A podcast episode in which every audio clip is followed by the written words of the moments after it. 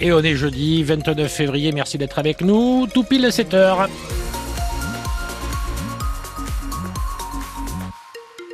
Un point sur l'info, Marion Dambiel à Ribagé. Dans l'actu ce matin, le témoignage d'une famille qui dénonce des maltraitances à l'EHPAD du Marsan et un pédophile landais pris au piège par les gendarmes. Mais d'abord, Jérôme, la météo avec un ciel couvert pour aujourd'hui. Hum, très nuageux ce matin, qui se fractionne un petit peu en cours de matinée et le retour d'un régime d'averse pour cet après-midi. Voilà le menu de ce jeudi avec des maximales jusqu'à 14 degrés. Un témoignage poignant ce matin sur France Bleu Gascogne, celui de la famille d'une ancienne résidente de l'EHPAD du Marsan, cette maison de retraite montoise où quatre employés viennent d'être suspendus, accusés de maltraitance. Une enquête interne a en effet mis en évidence des comportements inappropriés. Mais selon cette famille, ces maltraitances ne datent pas d'hier. La mère de Florence Sedz a passé quatre ans dans cette EHPAD entre 2015 et 2019 jusqu'à son décès. Quatre ans de cauchemar, raconte sa fille. Il y a l'histoire des couches. Le matin, il a, il il a changé. Alors, une toilette par semaine, c'est-à-dire une douche par semaine. Bon, le reste du temps, lavage au gants. C'est pas terrible, mais c'est comme ça. Et donc, on lui mettait une couche le matin et on lui rechangeait la couche que le soir. Et quand nous, on a dit, mais attendez, il y a un problème, c'est pas logique, on nous a dit, oui, mais vous comprenez, euh, la manipuler, ça pose un problème, euh, et ainsi de suite. C'était simplement que ces gens-là euh, ne voulaient pas la changer deux fois. C'est pas normal qu'on laisse quelqu'un dans ses excréments toute une journée. C'est de la maltraitance, ça aussi, pour moi. Hein. Ce que l'on condamne, c'est qu'il n'y a aucun respect des personnes âgées, qu'on est là pour prendre leur pognon et puis qu'ils crèvent comme dans des mouroirs. Voilà ce que l'on dit, nous. Désolé de dire ça, mais c'est vrai. C'est malheureusement la vérité. Ce sont des mouroirs. Ces gens-là sont dans l'antichambre de la mort sans aucun respect. Voilà ce que je dis, moi. Florence Setz affirme avoir fait plusieurs signalements à l'époque, notamment auprès de l'ARS, l'Agence régionale de santé. L'ARS qui, dans un courrier datant d'octobre 2017, lui répondait qu'il n'y avait aucun problème dans cet établissement. C'est à lire sur francebleu.fr. La France envoie un signal fort au monde. Réaction du sénateur communiste de Paris, Yann Brossa, après le vote historique du Sénat hier soir, qui a approuvé l'inscription de l'IVG dans la Constitution.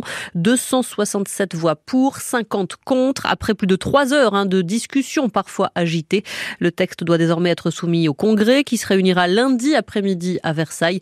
Le déroulé de cette soirée historique est à retrouver sur francebleu.fr. Un pédophile présumé piégé par les gendarmes d'une trentaine d'années a été pris en flagrant délit de proposition sexuelle à une mineure sur les réseaux sociaux, sauf qu'il ne savait pas que c'était en fait un piège, Fanette Hurt.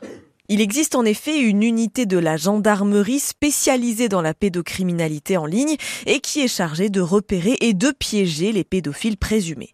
Une de leurs techniques, et c'est assez classique, c'est de se faire passer pour une jeune fille et c'est ce qui s'est passé avec ce. Les gendarmes lui écrivent sur les réseaux sociaux, l'homme pense qu'il discute avec une mineure et très rapidement, il lui fait des propositions à caractère sexuel. Selon le parquet de Mont-de-Marsan, ce Montois d'une trentaine d'années est parfaitement inséré et inconnu de la justice. Mais pour le parquet, les faits sont malgré tout suffisamment sérieux et inquiétants pour poursuivre cet homme au tribunal. Le trentenaire a été euh, déféré hier au parquet. Il sera jugé le 11 juin prochain. En attendant, il a interdiction d'entrer en contact avec des mineurs, même de sa famille, et il doit engager un suivi médical.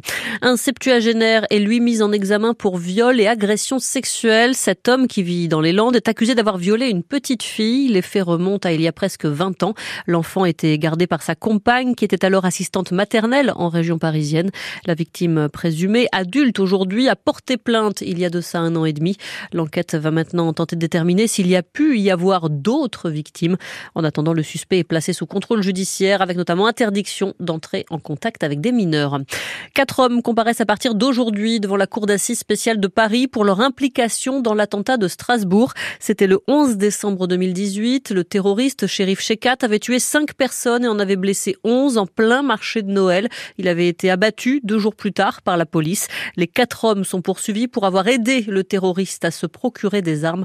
Ce procès va durer à cinq semaines. Il n'y aura pas de visite médicale obligatoire pour conserver le permis de conduire. Et oui, le texte hein, qui voulait instaurer un contrôle obligatoire tous les 15 ans pour les conducteurs d'un certain âge était discuté hier après-midi au Parlement européen, mais les eurodéputés ont finalement dit non, même si l'idée en soi n'est pas complètement rejetée, Cyril Ardo.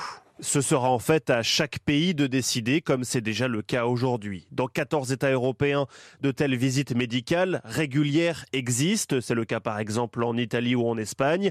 Et en l'absence de législation particulière, les eurodéputés estiment que c'est au conducteur lui-même d'évaluer sa propre aptitude à la conduite. Une première étape se réjouit tout de même Karim Adali, l'eurodéputé qui a porté cette proposition. Elle souligne que le droit européen donne pour la première fois la possibilité à chaque État membre de mettre en place une visite médicale. Autrement dit, un contrôle régulier de la vue, des réflexes ou des conditions cardiovasculaires des conducteurs n'est pas contraire au droit européen.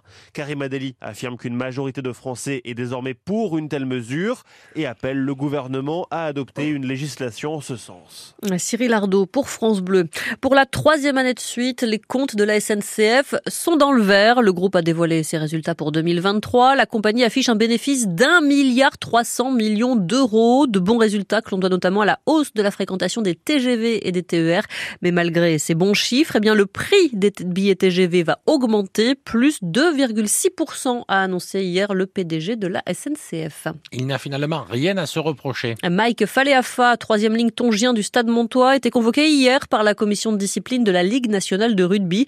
Il lui était reproché d'avoir percuté violemment le capitaine de l'équipe de Béziers lors du match de Pro D2 il y a deux semaines. Le joueur avait été sérieusement blessé. Le club biterrois avait donc déposé a posteriori une réclamation, mais la commission a statué. Le Montois ne s'est pas rendu coupable de jeu dangereux ni de brutalité. Il n'écope donc d'aucune sanction. Béziers qui joue d'ailleurs ce soir, match d'ouverture hein, de la 22e journée de Pro D2. Les Héroltais, dauphins du championnat, reçoivent Brive. Nos deux clubs landais, eux, jouent demain. Le Stade Montois, quatrième du classement, reçoit Soyou-Angoulême en difficulté à la 14e place. L'US Dax, huitième, se déplace à Valence-Roman, 13e du championnat. Deux matchs qui seront bien évidemment à vivre demain soir sur France Bleu Gascogne.